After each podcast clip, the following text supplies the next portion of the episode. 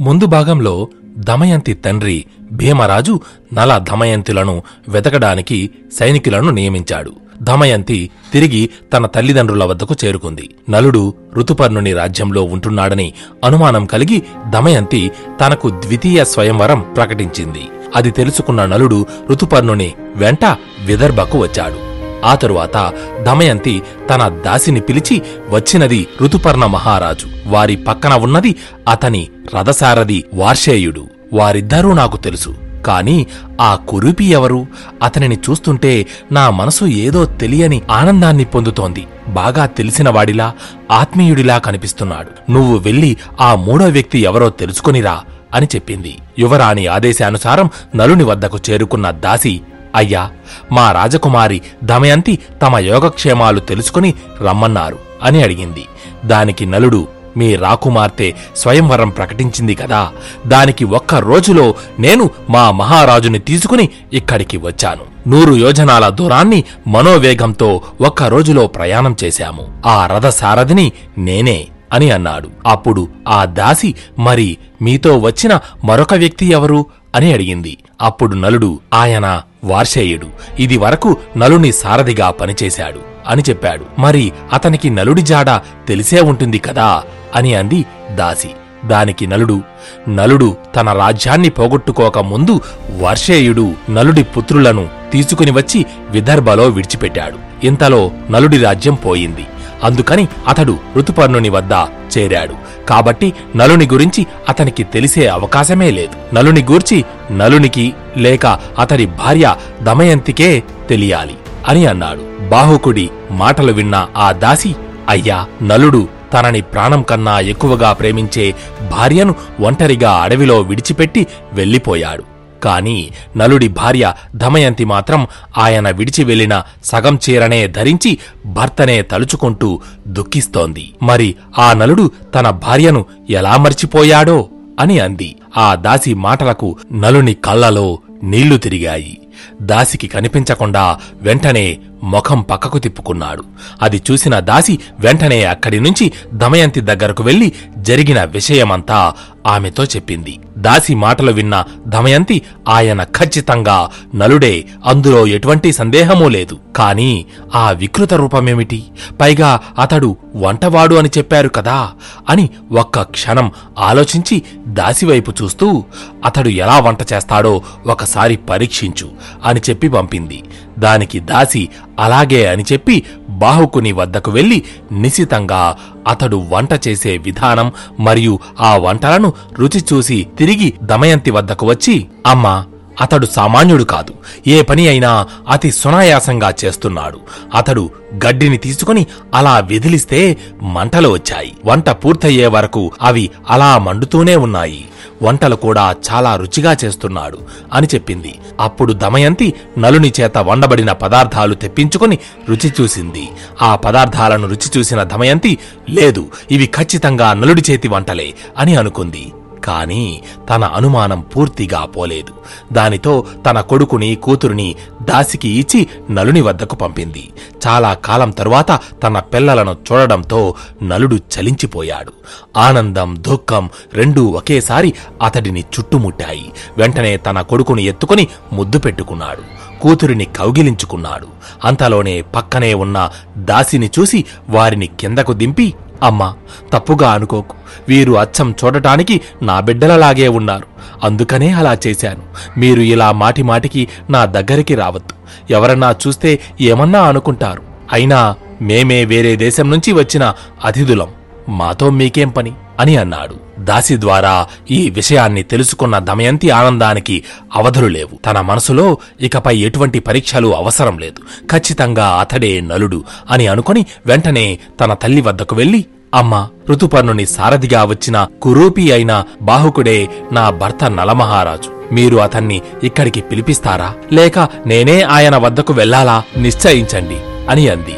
అప్పుడు ఆమె భీమరాజు అనుమతితో బాహుకుడిని దమయంతి వద్దకు రప్పించింది. అయితే అప్పుడు రాజభవనంలోకి అడుగుపెట్టిన బాహుకుడు అక్కడ దమయంతిని చూసి చలించిపోయాడు.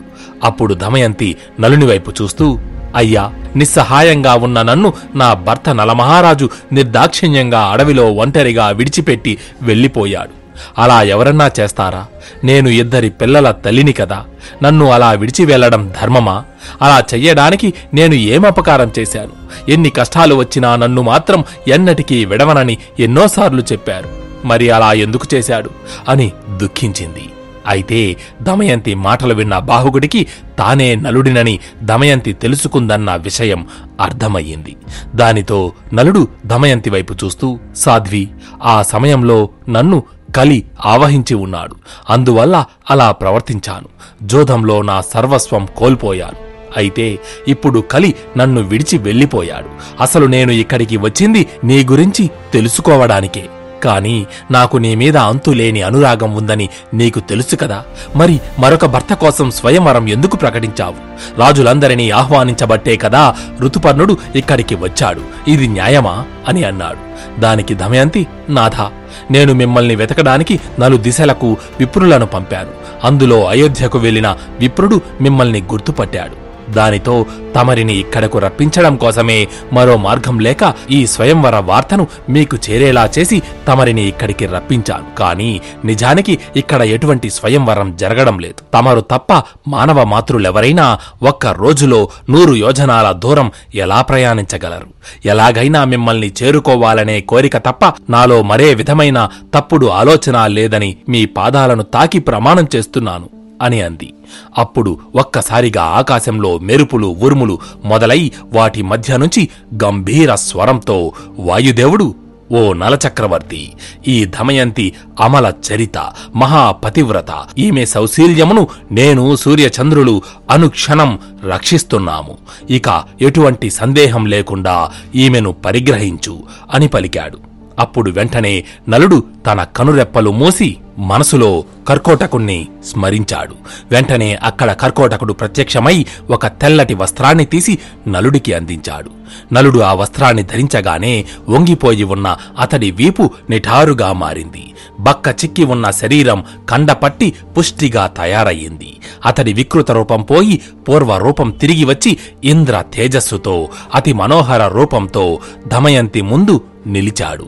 అది చూసి అక్కడ ఉన్న వారందరూ నిశ్చేష్టులయ్యారు. కాని దమయంతి ముఖంలో మాత్రం ఆనందం వెల్లివిరిసింది అప్పుడు నలుడు దమయంతి చెయ్యి పట్టుకొని ఆమెను పరిగ్రహించాడు. ఆ తరువాత నల దమయంతులు ఇద్దరూ విదర్భలోనే నెల రోజుల పాటు సంతోషంగా గడిపారు. ఆ తరువాత నలుడు తన రాజధానికి వెళ్ళి పుష్కరుడిని కలిసి పుష్కర నీకు జోదంపై మక్కువ ఎక్కువ కదా కాబట్టి మళ్ళీ నా రాజ్యాన్ని పనంగా పెట్టి నాతో జోదమాడు. అలా కాని పక్షంలో వీరులదే రాజ్యం రాజ్యం వీరభోజ్యం అనే సూక్తి ప్రకారం నీతో యుద్ధం చేసి రాజ్యాన్ని కైవసం చేసుకుంటాను అని అన్నాడు. అయితే పుష్కరుడు జోదప్రియుడు.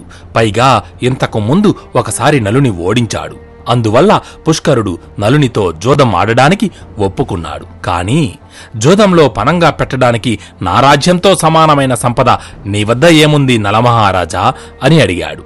దానితో నలుడు ఆలోచనలో పడ్డాడు. తన దగ్గర జోదంలో పెట్టడానికి ఎటువంటి సంపద లేదు. అయితే అప్పుడు నలుని వెనకనున్న దమయంతి ముందుకు వచ్చి జోదంలో నన్ను పనంగా పెట్టండి నలమహారాజా అని అంది. అది విని నలుడు నిర్ఘాంతపోయాడు. ససేమిరా దానికి నిరాకరించాడు. కాని అంతలోనే తను ఋతుపర్ణుని వద్ద నేర్చుకున్న అక్షయ విద్య స్మరణకు వచ్చింది. అందువల్ల అతడు జోదంలో ఓడిపోయే అవకాశమే లేదనుకున్నాడు. పైగా ఇంతకు ముందు తనని ఆవహించిన కలిపురుషుడు కూడా అతడిని విడిచి వెళ్ళిపోయాడు. దానితో ధైర్యం తెచ్చుకుని పుష్కరుని వైపు చూస్తూ పుష్కర నేను నా భార్య దమయంతిని పనంగా పెట్టి జోదమాడతాను. నీవు నీ సమస్త రాజ్యాన్ని పనంగా పెట్టి జోదం ఆడగలవా అని అన్నాడు. పుష్కరుడు దానికి ఒప్పుకున్నాడు. ఆట మొదలయ్యింది. నలుడు తను నేర్చుకున్న అక్షయ విద్య సహాయంతో పుష్కరుడిని ఓడించి తిరిగి తన రాజ్యాన్ని గెలుచుకున్నాడు. ఆ తరువాత సర్వ సంపదలను కోల్పోయి తన ముందు దీనంగా కూర్చుని ఉన్న పుష్కరుని వైపు చూస్తూ నలుడు పుష్కర ఇంతకు ముందు నీతో జోదం ఆడినప్పుడు కలి ప్రభావం వల్ల ఓడిపోయాను. అంతేగాని నీ బలం వల్ల కాదు. కాబట్టి నీవు బలవంతుడివని అనుకోవద్దు. నీకు కీడు తలపెట్టాలన్న ఆలోచన నాకు లేదు. కాబట్టి నువ్వు జూదంలో ఓడిపోయిన నీ రాజ్యాన్ని తిరిగి నీకే ఇస్తున్నాను. వెళ్ళి సంతోషంగా రాజ్య పరిపాలన గావించు అని చెప్పి పుష్కరుడి రాజ్యాన్ని తిరిగి అతడికి అప్పగించి నలుడు దమయంతితో కలిసి సంతోషంగా జీవిస్తూ ప్రజారంజకంగా నిషధ దేశాన్ని పరిపాలించాడు. అని నల దమయంతుల కథను బృహదస్సుడు ధర్మరాజుతో చెప్పి కాబట్టి ధర్మజా నీవు జోదమాడి ఓడిపోయానని బాధపడకు. దైవ సహాయంతో మానవ ప్రయత్నంలో నీవు విరోధులను జయించి తిరిగి నీ రాజ్యాన్ని పొందుతావు అని ఆ ముని ధర్మరాజుని ఆశీర్వదించాడు. తరువాత కదేంటో తెలుసుకుందాం. మునుముందు రోజుల్లో. జై శ్రీకృష్ణ. జై జై మహాభారత్.